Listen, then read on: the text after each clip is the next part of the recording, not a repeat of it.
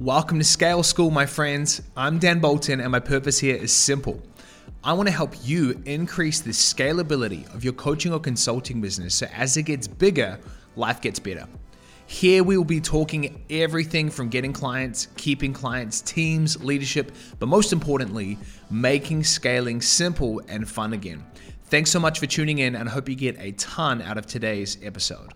For those who don't know, maybe you can tell a few words about you, how how you came here, and how is uh, what's your history like in online business and even before yeah. that i think it will be interesting. Of course. Absolutely. Thank you for having me here. Dobre jutro to everybody here yes. um, it's it's great to be here i am not only english i'm from new zealand so i have an accent and i'm slightly sick so if there's kind of like a husky sexy voice going on uh, i apologize if you can't understand me i'll try and speak slow and peter here can act as my interpreter uh, if at any point he needs to so um, a- as mentioned, my name is Dan. I grew up in New Zealand. I- am just curious: has anyone been to New Zealand? Does anyone want to go to New Zealand? Yeah, great. Okay, we got some we got some interest there. So, I lived in New Zealand for most of my life. So I'm 33. Uh, I moved away from New Zealand just about two years ago. We live in Bali. Uh, right now. Um, the follow up question I always get when I say I live in Bali is people ask, Do you live in the Bali? Like it's like, you know, the official place. And uh, yes, I live in the Bali, and um, it's amazing here. It's uh, very hot. I don't know what it's like in kind of Croatian summers, but it gets pretty warm here and stays pretty warm here year round. And I grew up in, in New Zealand. Um, I dropped out of high school when I was 16. I've never been back to school, didn't go to university or anything like that. And when I was 18, I found myself at a church and I took a job working with the teenagers of that church and I became a youth pastor. So I don't know if that translates in terms of like youth pastor working with the church, kind of like a priest, but not. Um, and so that was me from 18 years old to uh, 28 years old, so just shy of 10 years. And in 2018, um, I don't know how long many of you have been doing your own business or been online and things like that, but there was a, a guy by the name of Tai Lopez, uh, in the, especially in the English speaking world. He was really big. And he was talking about this idea of social media marketing. And so I had been uh, in as a pastor for a really long time. That was the only world I knew. I wasn't making much money at all every week we were fighting to make ends meet. So when it came to time to finishing that in April 2018, I knew really just one thing, uh, two things, I, I guess to say. The first is I feel like I'm unemployable. I don't know if I could work for anyone else ever again. I also didn't have great skills or college degrees or anything like that. And number two, I wanted to figure out how to make as much money as I could to kind of make up for all the years I made no money. And so I stepped into business in April 2018. And the easiest way to describe my business at that point is I did everything for everyone. So my first five clients, I was working with a real estate agent. I was coaching them on how to get leads. I was working with a personal trainer, helping them get leads uh, online as like an online fitness professional. I was working with a grocery store, uh, managing their social media. I was running ads for an insurance company. And then I was building a website for a construction business. So no clear niche, no clear offer, and over the next two years, uh, I learned a lot of lessons, made some money, lost some money, and basically developed an agency that became really specialized in working with coaches or consultants. And flash forward, the, the next kind of four years of the story was uh, just getting really focused on helping coaches get clients online. And so uh, have had big teams, didn't really like that, have now got a really small team and like my business a lot. And have uh, in the last five years made about seven and a half million dollars online and have learned lots of lessons and hopefully can transfer some of those lessons uh, and mistakes to you guys on this call so you don't have to learn the same lessons and make the same mistakes uh, that I made to kind of get to where I am. Perfect. Thank you. It was great, great introduction. And let's start. I, I just when I woke up in the morning, saw your post that your Instagram got shut down today, right? It did. It did. Yeah. there was a period of time where I was like, the Instagram was shut down. I couldn't get into my Facebook or my Messenger. Um, and uh, for any of you, I don't know if you use Facebook or, or Instagram as your primary channel or platform, but yeah, a lot of a lot of thoughts racing through my mind in that moment. Uh, so who knows what happens with my Instagram? Um, we'll see. But yeah, that was uh, t- that was this morning's wake up. Yeah, I, I know it. It would be like nightmare for many of, of people here if their Facebook or Instagram account gets shut down. And let let's start with some mindset things and how how you handle it now and how would you handle it like five years ago? I mean, what is like your uh, transformation in, in in mindset and handling this situation in business? Yeah, that's a great question. So one of the things that you're focused on when you first get started is we focus on the exterior. So we focus on the outside stuff, the funnels, the ads, the sales scripts, trying to find the perfect way to present content, trying to create the perfect offer. And those things are really important. One of the things that I've realized is that we overemphasize strategy and we underemphasize the personal game of becoming the right person to run the stream business. So one of my great friends and mentors, a guy called Alex Scharf, and he's based out of Austin, Texas, in, in the USA. He says this. He says, if you haven't become, uh, if you don't yet have the business that you want, it's because you haven't become the person who can run it yet. And I didn't understand that for a really long time because uh, does anyone here know what ClickFunnels is? ClickFunnels, the the software. Yeah. So there's a tagline in ClickFunnels world that says you are one funnel away. And that might be true for some people, for sure. It definitely was not true for me. And in fact, I did a lot of one funnels and I was never just one funnel away. And one of the things that I've realized is so much of the game of business is is things like how do we change and level up the way that we're thinking? How do we master our emotions so when bad things happen they don't take us out and discourage us for days or weeks at a time? And so this morning was really interesting because you know i primarily get leads and clients through facebook and instagram. And so i woke up and i go to log into my instagram and i can't get into it. And it says i've been shut down. And i go to log into my facebook and i can't get into it. And a few years ago that would have freaked me out. I would have been like code red, you know, red flashing light, scary, terrified. What am I going to do? My business is over. But this morning was really interesting because I just kind of didn't really mind. And it wasn't because I don't care about having Facebook or Instagram. I'd prefer to have them up. But because I've understand understood that over the last few years, I've spent so much time developing myself, upgrading my beliefs, mastering my emotions, learning really good skills that you could take a platform away from me like facebook or instagram but i would i would just go wherever i could go next and bring that same skill set and that same person i've become to that new opportunity that new platform and i think people underestimate the power of building skills like for me i've even i've even entertained scenarios in my mind uh, of the internet going down. Like, can you imagine what would happen in your business if the internet disappeared? For most of us, we would have no business, right? Business is like good one day and the next day doesn't exist. But for me, I'm so confident in my skill set that I would figure out how to take the skills of marketing, sales, of working with people, and I would try and use an avenue that doesn't require the internet. Now, of course, that's tough. That's worst case scenario. But my point being, when you invest in yourself through mentorship, through building skills, through doing the work, you t- you develop things and build things that no one and nothing can take away from you. So I could start today with zero audience, with no business, and Facebook and Instagram could shut me down. But I still have the skills and experience that I would take with me into whatever industry or platform that I would use from here. And so I think that's been a huge lesson for me over the last few years is the power of working on personal development, on developing yourself, of self mastery. And uh, so, you know, waking up this morning and hopefully getting my Instagram back, it's really not too big of a deal because they may take my Instagram away, but they cannot take my skills. And so I have a lot of confidence in that. Yeah, I think that's a great lesson. And you, you're mentioning um, skills are important. So, what is, if, if I ask you, what are skills that are most important to have like successful online business? Yeah.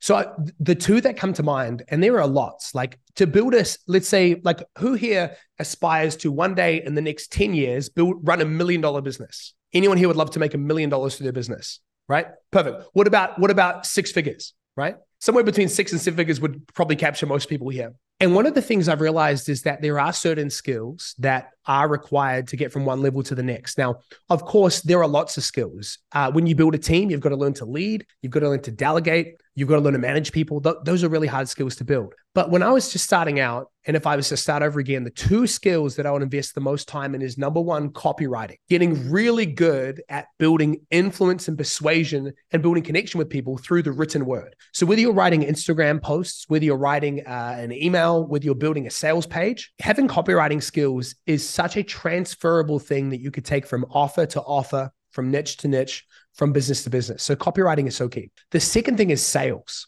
You know, what's really funny about sales for me is I wouldn't say I'm a ninja salesperson, but I've sold millions of dollars through the phone myself. And so having the skills of sales is so key because again, like I said, if the internet was wiped out for me, I would I could step into real estate, I could step into insurance sales. There are so many things that that skill set would transfer having learned to build rapport with people, build connection with people and sell things that solve problems for people. So I'd say that those would be my top 2 Peter in terms of the skill sets that I would really emphasize people should be building is uh, copywriting and sales. And I think a lot comes from that. Like then obviously you can take copywriting skills and you can get better on video, right? With sales, it also talking about appointment setting and closing on, on the phone.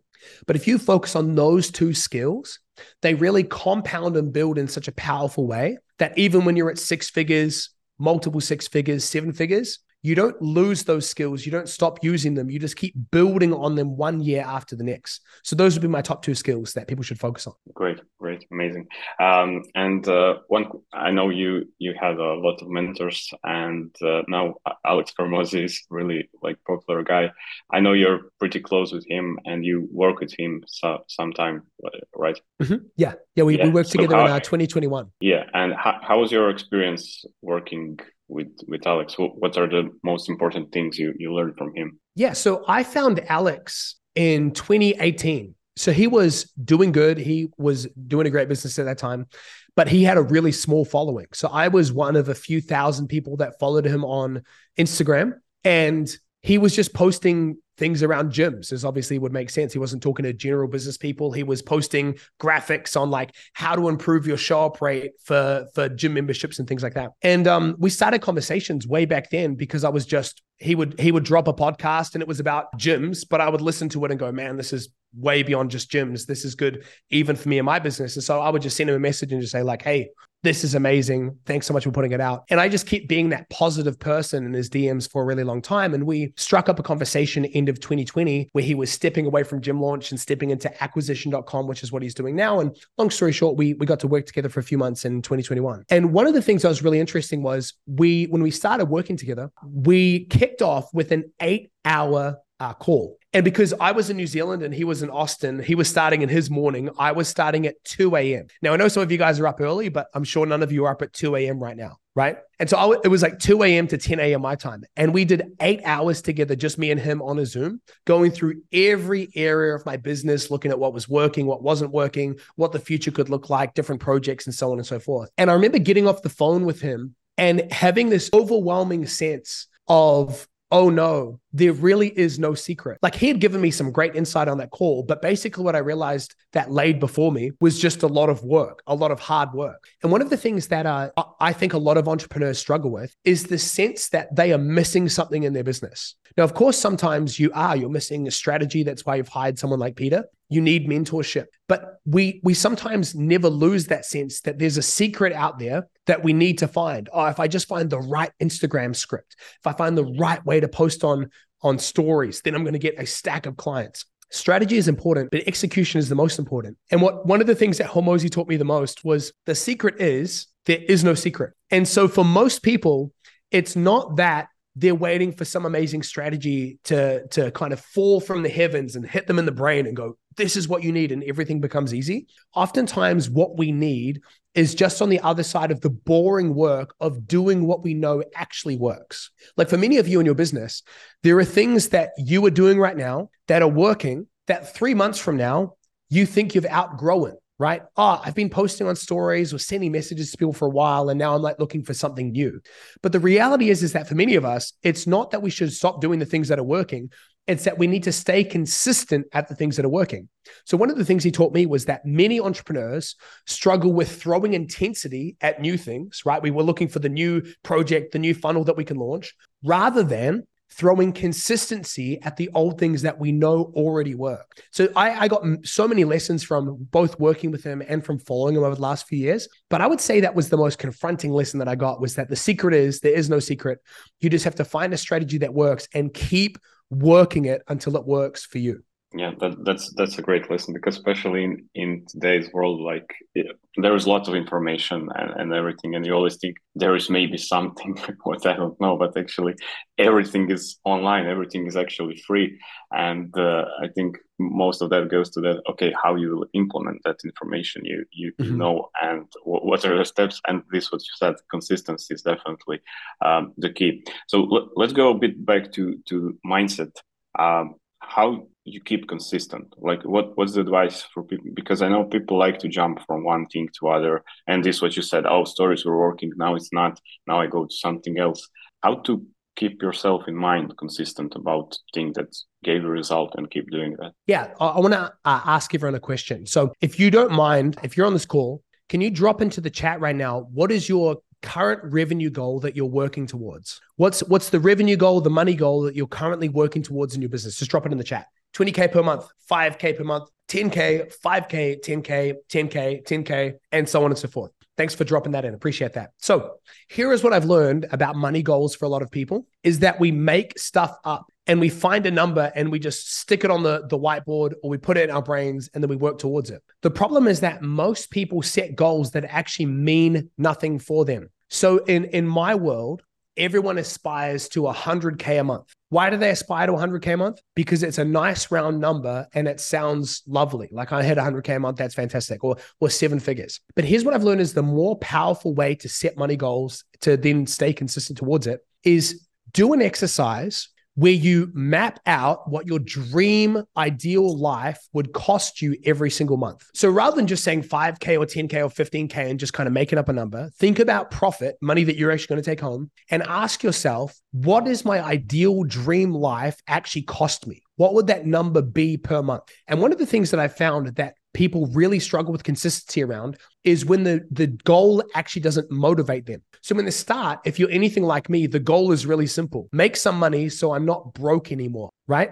like I, I want to be able to pay the bills. Fantastic. I don't want to be scared about missing rent. I want to be able to pay for dinner. I want to be able to pay for groceries, all of that. Beyond that, you have to tap into vision energy. It's no longer about scarcity. I just need to get my needs met. It's about aspiration. What life am I trying to create for myself? Who am I trying to become? And so the first thing I think everyone needs to do is get crystal clear, not just on a vague, meaningless money goal, but a meaningful money goal. What number that, if you were to hit it in the next 12 months, would actually impact your life in a powerful, beautiful, inspiring way? When you lack consistency, is oftentimes you have forgotten the reason why you're doing this in the first place. So when you set aside time to cultivate a vision and then revisit that vision often, not just thinking about a random number 20K, 50K, 100K, but you start to think about this meaningful money goal that you're moving towards and you start to remember the impact it's going to have on you, your family, your loved ones. You're going to be able to give money away. It's going to mean you're going to be able to take more vacations. You're going to be able to afford certain things. It becomes so much more inspiring to get through the obstacles and get through the challenges and stay consistent. When people struggle with consistency, oftentimes it's because they've lost a sense of vision. The second thing is, is that people believe that, like I said before, they're one funnel away or they're one strategy away. And so, one of the things that causes people to stay inconsistent is they overthink. So, there's a strategy that's working, but then due to overthinking and second guessing ourselves and doubting it, we might have one bad day or one bad week or one bad month. All of a sudden, we're looking for a brand new flashy strategy. We think we need to start a new offer. We need to pivot. We need to change. And of course, there are times where we need to do that. But more often than not, we just need to do the work more consistently, optimize, improve what's not working. Like if we're sending messages and no one's responding, it's not that people don't respond to cold messages. It's that we need to tweak the messages we're sending. We need to might change. We need to maybe change who we're sending those messages to. If you're posting content and it's not working, it's not that content doesn't work. It's that maybe the content you're posting isn't working. And so rather than being inconsistent and changing the strategy, you need to change the way you're executing the strategy so you can still stay consistent within it. So I would say those two things are the two biggest reasons I see people staying inconsistent is number one, not having goals that are actually inspiring to them. Number two, uh, second guessing themselves and overthinking themselves away from consistency and into a brand new shiny object direction. Amazing. Yeah, that's a that's a great lesson about because uh, that that shift like meaningful goal why you actually want that is definitely the thing that that moves you forward. And now when people have that goal you mentioned like um, okay we have uh, two important skills that you mentioned: copywriting and sales. And sales. Uh, let, us go a bit on sales. Um, how is your sales process now in your business, and mm-hmm. how it was before, and and how you actually came to to this stage where you're now in in sales? Yeah, great question. So, who here is familiar with Tony Robbins? Yep, perfect. Most most of everybody. Great. So Tony Robbins has a great quote that I think applies to sales really well. He says, "Success is 80% psychology, 20% strategy." And so for me, I sold millions of dollars over the phone. And then the next stage was I built a sales team that were taking the sales calls for me. And one of the things I realized when it came to sales was that it's 80% your confidence and certainty that you bring into the sales conversation. So I don't even really know many sales scripts. Like I've been through courses and there was a guy called Sam Ovens that some of you may be familiar with. I did his course in 2018 that was really helpful. I got a sales script out of that. But the thing that helped me make the most sales was having a conviction that what I had to sell would really help people. So, so Peter, give me some context for a second. What do most people sell on this call? Is is most of it weight loss and kind of fitness? There is actually a mix of everything. It's mostly services. Uh, so it's fitness, uh, coaching, um, then some mar- more mar- like marketing agency skills. Perfect. Um, yeah. So actually, it's mostly services on online. Perfect. Cool. So the most important thing when it comes to selling a lot is having a high level of conviction that what you're doing is really meaningful and truly helps people. It sounds so simple, but if you don't have that belief when you go into a sales call, you're not going to close them, even if you have the best script and the best line. So that's why it, everything starts with creating a really good offer right? The offer isn't just about having lots of fancy things. I do this and this and this and this and this, and it's guaranteed. It's not just about that. It's about actually truly believing that you really help people. And so when you think about that, it makes making money so much easier because it's less about getting money on a sales call and more about helping people make the right decision to help themselves. So when you're in a sales conversation and you believe that what you do truly helps people, the only first goal you have on a call is figuring out does this person need help in the way I provide it? Right. Then the second thing is helping them see that. And so that was what I focused the first few years on was really raising that level of conviction and belief, making sure that I always had an offer that I believed in, always remember that this was not about making money, this was about helping people. And the more I focused on helping people, the more money I made. And so I evolved over time. In my first couple of years, I was taking all the sales calls myself. And then I got to a point that many business owners get to where you kind of burn out on that. And I was getting to the point where I was like looking at my calendar and seeing sales calls and I, I just wanted to vomit. I was like, oh no, I can't take another sales call. Like I, am over it. I can't do it anymore. So then the next iteration was getting other people to uh, take the sales calls for me. But the same thing went. I had to make sure that their psychology and their belief in what we sold was the main thing that they brought to those sales calls. The script, objection handling, the offer, all of that was important, but it was secondary to their own conviction and belief. And then over time, what I realized was you can actually sell through your marketing. So it's not just about getting people onto a call and then walking them through a script and getting them to buy what you have. It's actually about shifting beliefs. So let's say, for example, um, Peter, give me give me an example here for the weight loss coaches. Would there be any people here that have a specific diet that they get people to follow? Yeah, I know some have like uh, let's say example keto diet. Keto diet, great. Let's let's run with the keto diet.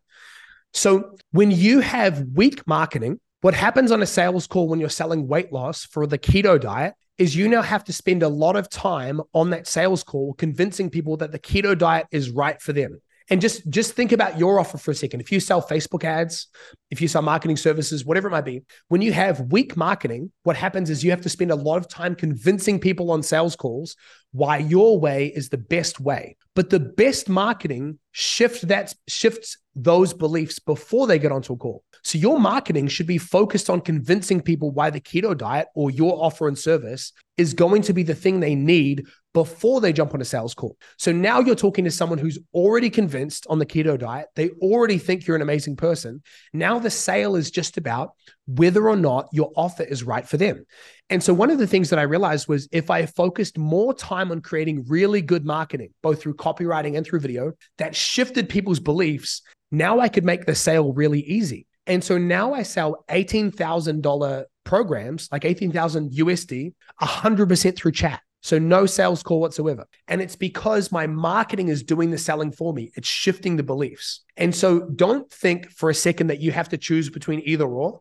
Like you either have great marketing and then you can sell via, via DMs through chat. You can have both. So if you focus on shifting beliefs and selling in your marketing, getting people to understand why the ketogenic diet or why your version of whatever that is is perfect for them, now the sale becomes way easier and you sell via calls and the calls become easier or you sell via chat and the chat the sales through chat become really easy because your marketing has done so much of the sales heavy lifting for you. Great. And in which stage you would recommend someone to get from calls to the messages because people usually try to go back back way try to get first in the in the messages and it, it most times it doesn't work at the start. Um, so uh, i think i think that you need definitely go through experience of calls because it gives you much better um, knowledge of, of communication with, with people in the dms later.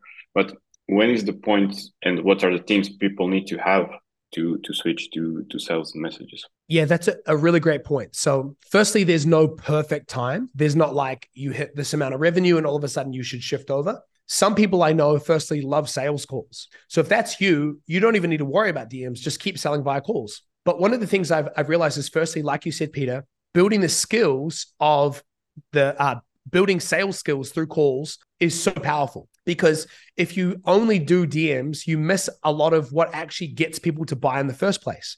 So, for example, in the way that I sell in DMs, in the document I send over, it deals with a lot of the objections that I know people have. And I know that they have them because I got them on sales calls. So I got all of these sales calls and all this experience. And then I understood what really makes people buy and what people, what, what doesn't. So going through a period of sales calls is so key. There are a couple of key things that I think about when I'm talking to people who are thinking about shifting to DMs. The first is you should have some cash in the bank. That's really key. You don't want to switch to DMs if all of a sudden you're freaked out if this person is going to buy or not. Like if you're worried that, man, if I was just doing a call, I would get this money and get this client. But if I'm doing it through DMs, I'm not sure now because I'm testing it out new. You don't want that that that level of fear in the sales process. The second thing I really look for is if, if you have uh, recurring revenue of some kind. So if you know that already you've already got money coming in, it just builds that level of safety and confidence that as you try this new thing through DMs, it can be really, really helpful. And then obviously the thing that makes both those possible is your profit margins. So if your profit margins are good and you're stacking cash and now you're not so freaked out as to whether or not someone's going to buy or not, then you can start to test. And here's what's really cool if you were going to change from sales calls to DMs, it's not like you have to turn off sales calls completely and move 100% to DMs. You could do a mix of both. For example, if you wanted to try this out, you could uh, have a chat with someone, see if they have a need that you can solve, see if they have a pain that you can help with. And then you could send them through a document walking them through all of your offer. On the other side of that, you could then book a short sales call where they already have all the information. Now they're just going to ask you questions and you can deal with objections and things like that. Eventually, you might get so confident with that that you can eliminate that call completely. You can improve your document. And now all of a sudden, the document is doing most of the heavy lifting in sales for you. The other thing I would consider is content and audience, right? So now that I've moved to 100% selling without sales calls, firstly, business is a lot simpler. But it means uh, I was able to do that because I have an audience that trusts me and I create a lot of content that does that pre selling for me. So every week, there's between an hour to two hours of content that goes on my YouTube. Most days, I'm posting on Facebook and on stories, and I'm also sending emails. And so a lot of that content is doing the heavy lifting of sales for me, which makes selling in the DMs so much easier. So just to reiterate, there's no black and white. You do this and then you can sell via calls. It's also a gut feeling thing but I would be looking for cash in the bank, profit margins, and recurring revenue so that if you were to test it, you're not freaking out on the first day going, oh my gosh, I lost the sale. Am I doing the right thing? You have cash in the bank, you have a vision for the business you're trying to build without sales calls, and you're not as worried about losing a sale all too as you're figuring out the system. Great, amazing. Yeah, I, I agree with that because I, I also went through that process before I was doing calls. Now it's almost 100% in the DMs, but I, I, from my side, I know it's most about mindset and about your beliefs because when you when you feel you can do it, when you believe you can do it, it's much much easier than when you don't. When, when you're under pressure, it's it's really hard. hundred percent. Let's see. Okay, we, we have some question related to this in the in the chat. Uh, to send a document uh, such as Google Sheet versus a landing page, does it matter and why? Yeah, so I don't think it matters in the sense of it's not that one works and one doesn't. Firstly, you don't need something really fancy. So let me just walk everyone through. Is it would it be okay if I shared my document with everyone? Would everyone Yeah, like yeah. to see that? Perfect. I'm sure everyone Yeah. loves that. Um, so let me just bring this up here for a second. Um, what's really important is uh, as I'm sharing this, firstly, it's in English. I apologize. Uh, I have not yet mastered writing in Croatian. Um, but what's really important is not that you you take what I've done and you go, okay, this is what I need to do, but you see the simplicity of it. So, firstly, I spend the first few paragraphs talking about who this is for.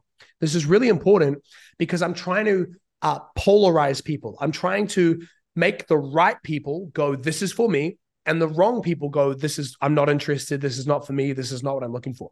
So that's what this first piece is all about. Second piece is about my story and how I came to build the business that I have. Now, this is important for me because I do what I teach. So I'm a business coach, and a lot of people who work with me want to have a business similar to mine. For you, if you're selling weight loss, it might be your own journey of weight loss. You might be focused on a client's journey of weight loss.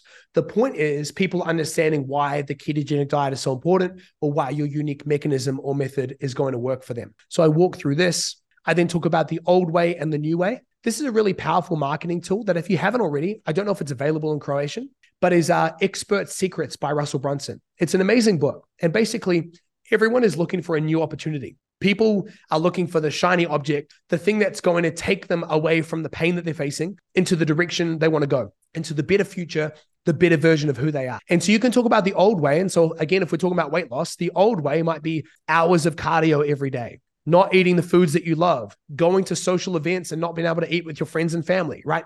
All the things that people from highly restrictive diets uh, experience. And then you can talk about the new way as like all the benefits of that ketogenic diet. And again, that metaphor of whatever that might be for you with your offer. So the old way and the new way. And I walk through what the community covers. Now, here's the the piece that I, I keep on reiterating. I want the content to sell for me. So if at this point people don't have a lot of context about me or they've got lots of questions, I just send them towards videos. Then here it's like all the things that we cover in the uh, community that I'm selling. And then here's how it's delivered, really straightforward. Scroll down, and then how does it work? Commitment, pricing. And then uh, at the end, it's literally just let me know if you want to get on on this. Let me know if you feel like this could be what you're looking for. So, as you can see, this is really casual. Now, this could be on a landing page, but the point is that you don't want to put so much pressure on yourself, like you've got to write a 10 page sales letter, right? If you're feeling like you have to do that, you just need to spend more time marketing. Again, you want your marketing to pre sell people. So at this point, I'm not assuming people don't know who I am. The only people I send this document to, they've been following me for a while, they've watched my content. That's one of the first questions that I ask. And the second thing is, at this point, they should already know that they like my values. They like the kind of business that I build, the kind of business that I teach others to build. And at this point, they're just trying to figure out if what I have is going to be helpful for where they're at, which is why it's so simple in the way that it's laid out. Amazing. This was really great, great value. Thank you. Thank you for sharing that. You're welcome. Um, and you, you mentioned that content is really important in that process, shifting beliefs, and of course, getting people to actually ask you, okay, how I can work with you.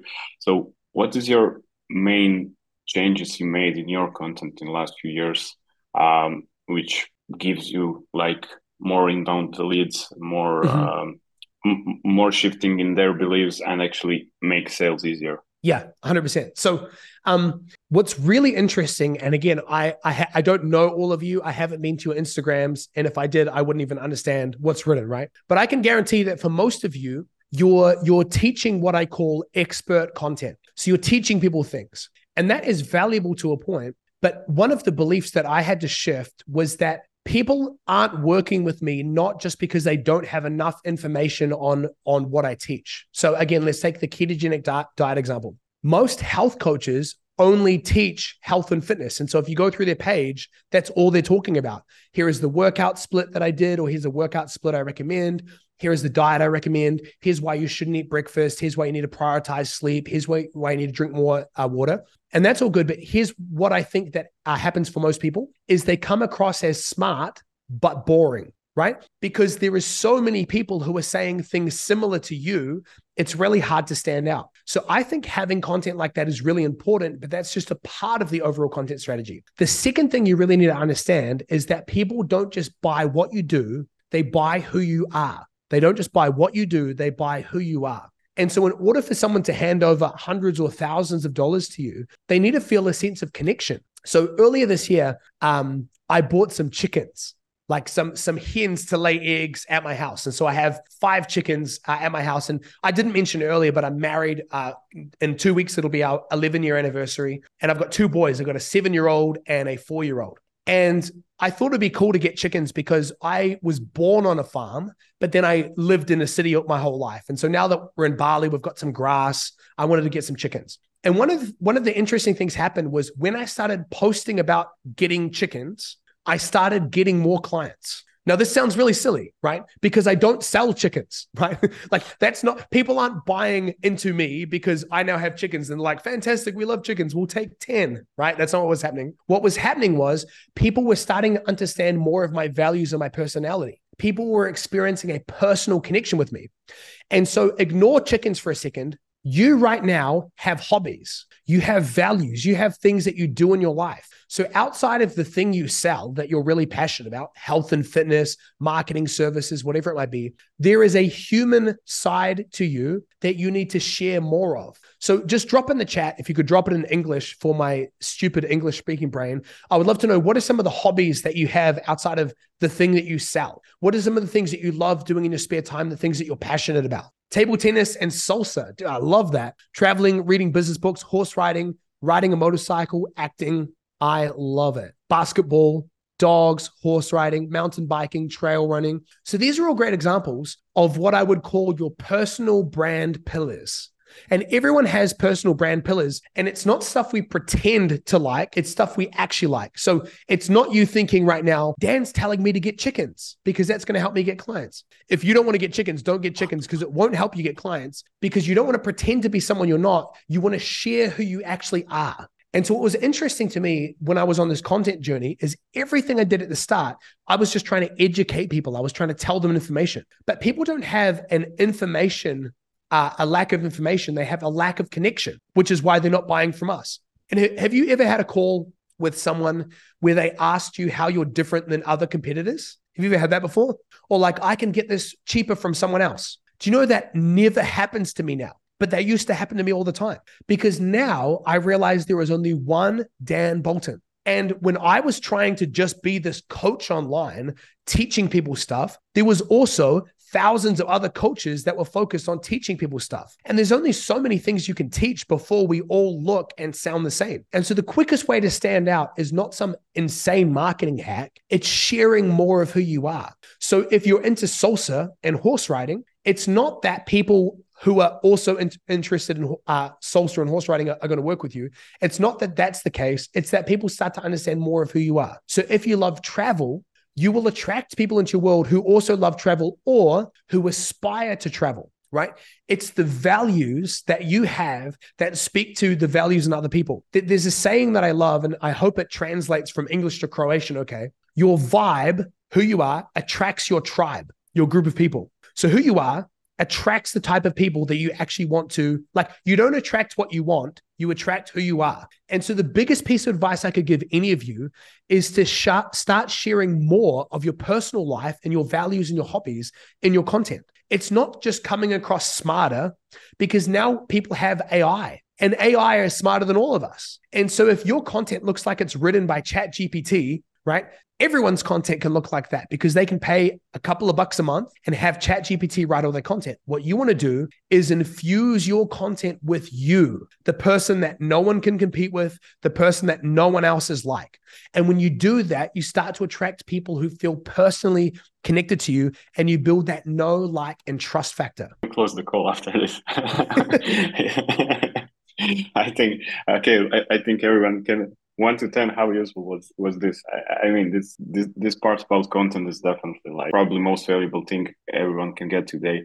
Um, because i know a lot of people have problem with um, content and getting mm-hmm. con- content that converts people and build trust and and everything which is actually first part of the of the sales process that well and um, here's, here's what i'll say real quick. A lot of people get stuck in their head creating content because they're coming at it from trying to impress people and we're trying to teach people we're trying to be really really smart it becomes so much easier when your job with content shifts from i'm trying to be an expert to i'm sharing who i am as a human and we have this whole thing around niches, right? And we think like for some of you, let's just go with the weight loss example. I help women, uh, I help mums use the ketogenic diet to get their pre-baby body back. That's a great niche, right? But here's where niches become really powerful is when you realize that you are the niche. Like you don't just stand out in the market by speaking to like a really small group of people. That's an important piece. But the real power comes in standing out when you own who you are your voice, your personality, your values, your beliefs, your convictions. So let's take an example that we can all appreciate because none of us live in America, as far as I know, right? In America, it's such a political society. The country is split basically in two Republicans and Democrats, right? Everyone know what I'm talking about, right? we all look and laugh at America because it's just so crazy to most of us. Like I'm from New Zealand, and it's like people don't really live and think like that when it comes to political beliefs. But in America, it's so strong. So if you're an outspoken Republican, but you also help people lose weight with the ketogenic diet, who do you think you're most likely to attract? People who want to lose weight with the ketogenic diet who are also Republican. That's an example of a really obvious uh, effect that happens when we share our beliefs, we start to attract people who think like us. We're not starting to attract people. We don't want to attract people who are exactly like us. That's not the point. The point is not trying to find people who love everything we do just the way we do it, but we're trying to attract people who share our values, who share our vision, who share our worldview. And so when we step into uh, being ourselves online, we create a whole different category for ourselves. I, I remember hearing a quote recently on a, a podcast by a guy called Tim Ferriss. And he was interviewing this amazing guy called Kevin Kelly. And Kevin Kelly had a great quote. He said, Don't be the best, be the only. Don't be the best, be the only. And I think many of you could benefit from believing that when it comes to your journey in your business, you are not out here trying to pretend you are the best weight loss coach on the planet. Because let's be honest, none of us really own that title in our space. Now, you might be amazing at what you do, but chances are you can probably think, that there might be someone who's smarter, who's been in the game longer, who's worked with more clients. But what you can really stand out and where you can really stand out is by being the only, going all in on your story, your experiences, your values. And that's just a quick note why your story is so important. You want to not just share where you are, you want to share how you got to where you are. So I have a unique story where I was working in a church for nine years before becoming a marketer. That doesn't mean I'm going to attract people who also worked in churches. Of course, sometimes that does, but more often than not, it's that people start to understand the type of person I am. I'm naturally more of a service helper oriented type person than a business person. I think I'm just using business as a vehicle to help people, like I helped people for a long time making no money. And so when you share your story, you start to really separate yourself from everyone else that sounds really smart online. You start to add substance and character so people can connect with you at a deeper level. Wow, that's that's that's powerful.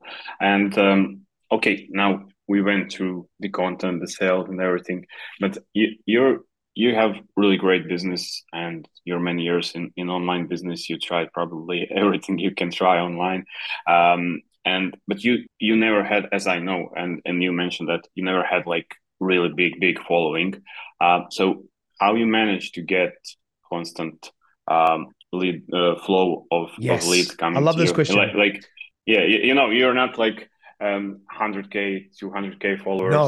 uh, and you can easily get people so what was the was the secret because because people think oh i need a lot of followers to get more clients to charge more so yes let's talk a little bit about that i, I would love to i'm going to ask everyone a question again if you could drop in the chat how big is your following how, how many people would you consider to be a part of your audience? You might write your email list or your Instagram following.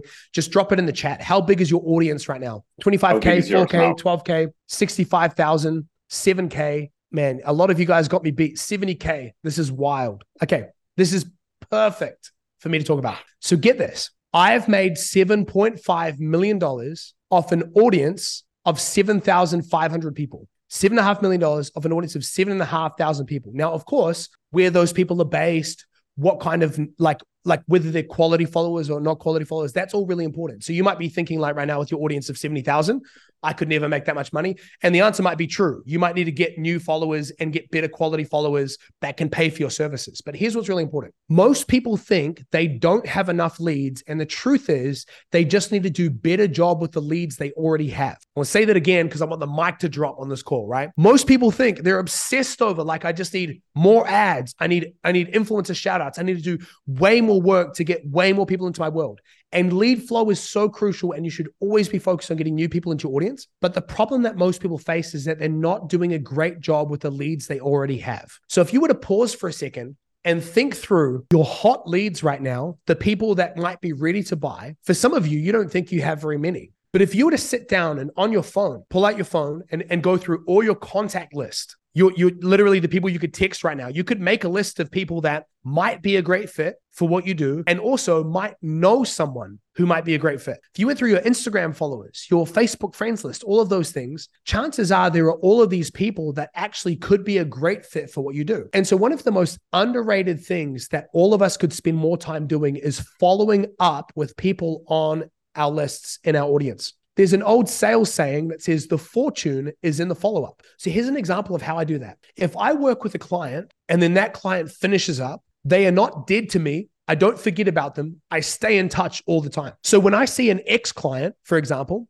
uh, have a new baby, move countries, buy a home, I, I send them a message. That's amazing. I just want to continue to build that relationship. So the amount of clients that have worked with me and then stop working with me and then work with me again and then stop working with me and then work with me again is more than I can count. So that's one example of like how I do follow up is I'm always trying to nurture the relationships I have in my world. There are also people in your world right now that you that have been lurking around your content, liking stuff, commenting stuff, but you haven't had a conversation with them. That would be one pool of people. There are people you've have a have a conversation ha, you've had a conversation with. They haven't booked a call, but they should. There are people who booked a call but didn't show. There are people who showed up but didn't buy. The question is not how do I get more leads? It's not only that, it's how do I do a better job with those leads and me following up with them over the long term. And so, Peter, translate this if this doesn't communicate the right way. But I have this saying called positive omnipresence, right? Would, would the word omnipresence translate? Yeah. Being yeah, everywhere to people. Perfect. Appreciate you. Peter, my right hand man translator. Perfect. Okay, there we go. So, this idea that I want to be a positive omnipresence for people. See, here's what I mean. Oftentimes, we think follow up is just getting people to want to buy our stuff. But there are only really two reasons why people aren't buying from us. Either the timing isn't right or the trust isn't there. Either the timing isn't right, right? How many of you have been on a sales call and they say, This is amazing. Give me three months. Give me six months. I'm moving house. I've got some expenses. Yeah, I'm getting some thumbs up, right? So that that's a that's a real thing that people face. Now, sometimes that's just an objection, which leads me to the second thing, which is that they don't, don't trust us enough. And either this breaks down into three things. I want everyone to follow me on this. Either they don't trust you, they don't trust your process, meaning they don't trust the ketogenic diet, they don't trust that Facebook ads are going to work for them, whatever it is you sell, or they don't trust your program, that your program is going to be the right fit for them. So if you think about the weight loss space, for example, there are many ways that you can lose weight. There are many diets. But even think about this the difference between dieting and liposuction, getting the fat cut out of your body. Same result, very different ways to achieve that goal. And so, what people have to trust is firstly, that they vibe with you, they connect with you. There has to be no like and trust between you and them. They have to trust that your way is the best way for them. And you need to give them a compelling reason to believe why the ketogenic diet is better than just counting calories, better than just liposuction. And the third thing is they have to understand what value is in it for them when it comes to your offer, when it comes to your program, when it comes to your service, the way that you offer it. Why this is important is because when we are trying to make more sales, all we're thinking about is the sale. But if we think about the idea of trust, it actually becomes really different. So a couple of key things when it comes to follow up. The first is this idea of positive omnipresence is I want to be a positive person in this prospect's life, in this potential client's life. So when they post a story celebrating someone, when they celebrate something, when they've just had an amazing milestone, when they share something funny. I want to be one of the first people to respond back to them. I want to be a positive person in their life. I want to be checking in on them, seeing how they're going, celebrating them with things, following up with things that they told me they were doing. So if they say, I can't uh, join right now, I'm moving house, three weeks from now, I'm going to check in. How did the house move go? Right? Positive omnipresence. The second thing is we can nurture people through content and training. So, for example, if you create a video or an article or a post that you think could be really valuable for people, think through your list of people that you could potentially work with and send that to them. Hey, Peter, hope you're doing amazing. I just created a training on XYZ. Would you like me to send it over? I just thought of you, thought it might be helpful. Staying top of mind for people is really, really key. Now, this last piece is really important. Sometimes people need to be challenged to leave their comfort zone, right?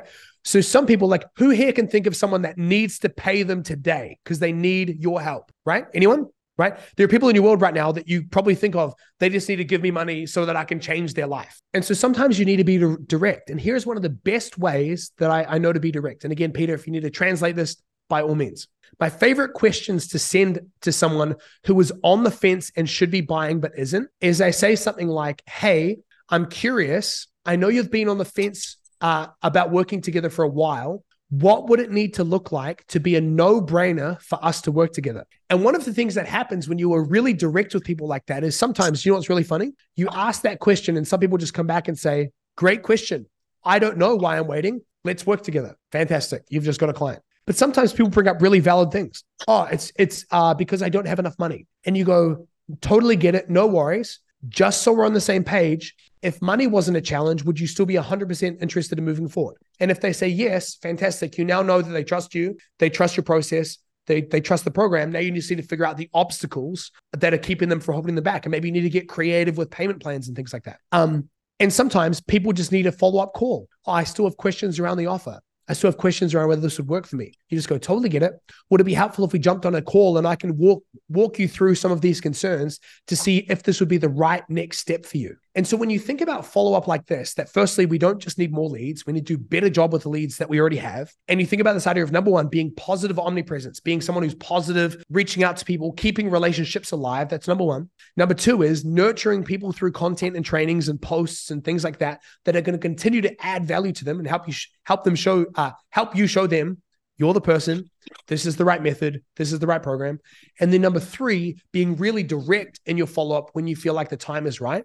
I feel like if you do those three things, you become really efficient at at handling your leads and you make way more money from a smaller audience of people. I, I think this can be like 60 minute guide to successful online business. this, yeah. this was amazing.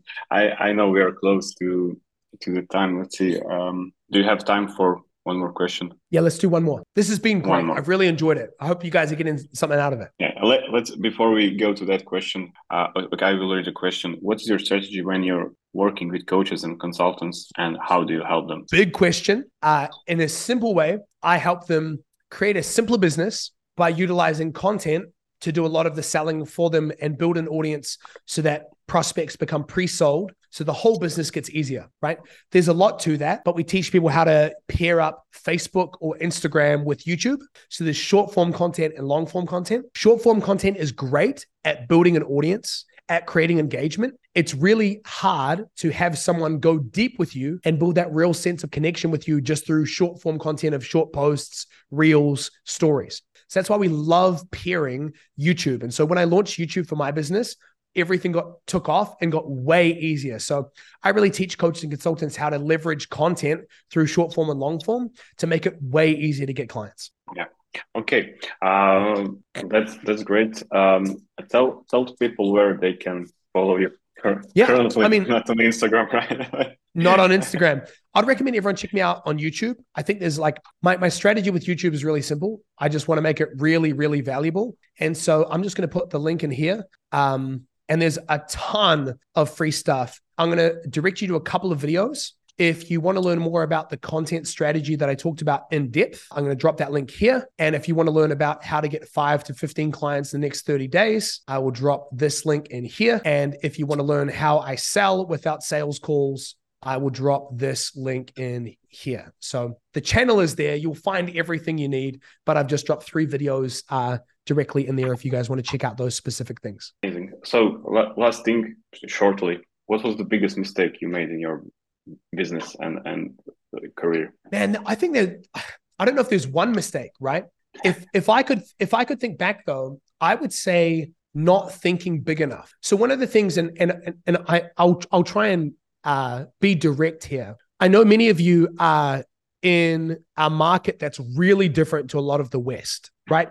People have less money to spend. The average income is is lower than say somewhere like America or Canada or something like that. And I grew up in a really poor family, and I made almost no money my entire 20s. Like we were living week to week to week. So one of the things that I had to unlearn was a lot of bad mindset around money that money's bad, that rich people are evil and all that kind of stuff. And one of the best things and the biggest mistake I think I've I've um, made is continuing to think bigger. You know, I, I've become good friends with a number of people who make millions of dollars in income a month. Like I'm friends with a guy who's 24 who lives in Dubai. He makes $2 million income a month with no tax. So when I think about my cute little business that does a million dollars a year, I look at him and yeah, he's smart and he's he's great and he's talented, but I realize I'm thinking so small.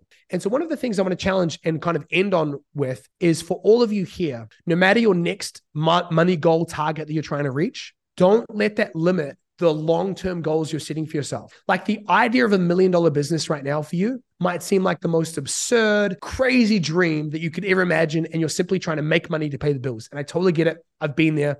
I, I hear you. But don't let the current situation you're in limit you from believing what you can achieve over the course of your life. It's that old saying most people overestimate what they can do in a year and underestimate what they can do in a decade. And so if I have one biggest mistake, it's that I, I let myself think too small. I was hanging around with small minded people. I was from a small minded country. I was living in a town of only 40,000 people where the average income was like 4% of what I make now per year right? And so I really want to challenge you to get around people who think bigger, to plug into different environments, to different people, to allow yourself to think at a whole new level. That would be, I would say, as I've gotten older and as I've done this more, I just wasn't thinking big enough in the start. And even now, I still don't think I'm thinking big enough. I need to think bigger. I need to realize that my potential is so much bigger than where I'm at right now. Thank you, man. It's it's amazing. I I know you need to go. You have soon other other call. Uh, yeah, so it's been a pleasure, man. A privilege. Uh, guys, you can write one uh, one thing which m- mean you the most from today's call. I know there was a lot of things. Uh, e- even if we work together, I learned again a lot of things from you. So I appreciate, of first of all, that you came here, that you shared your knowledge and uh, gave time for this. Um, it was great. Dominic has it right. And... Buy chickens. Sorry to interrupt you. yeah, you should you should bring, bring the chickens to the Zoom. exactly, exactly. I want yeah. the next call I'm on here, guys. Everyone should be holding a chicken. That was the biggest takeaway from today. Ignore funnels, buy chickens. Great. Okay, no. then it was amazing. Um, yeah, thank you so much for having me, man. Thank you. No problem. And we we see you soon, and hope you will come some other time again and and share some other things to to this. Thanks so much for having me. Thank you for everyone being so attentive and engaged. I really appreciate it. And I'll catch you all on YouTube. See you guys. Yeah. Here you go. Bye bye. Thanks for listening to another episode of Scale School. I hope you found something valuable in today's episode. If you haven't already subscribed, go ahead and do that so you can be notified every time we drop future episodes. And if you and I have not already connected, feel free to track me down on any one of the social media platforms. My big head and smiling face are no doubt going to be there.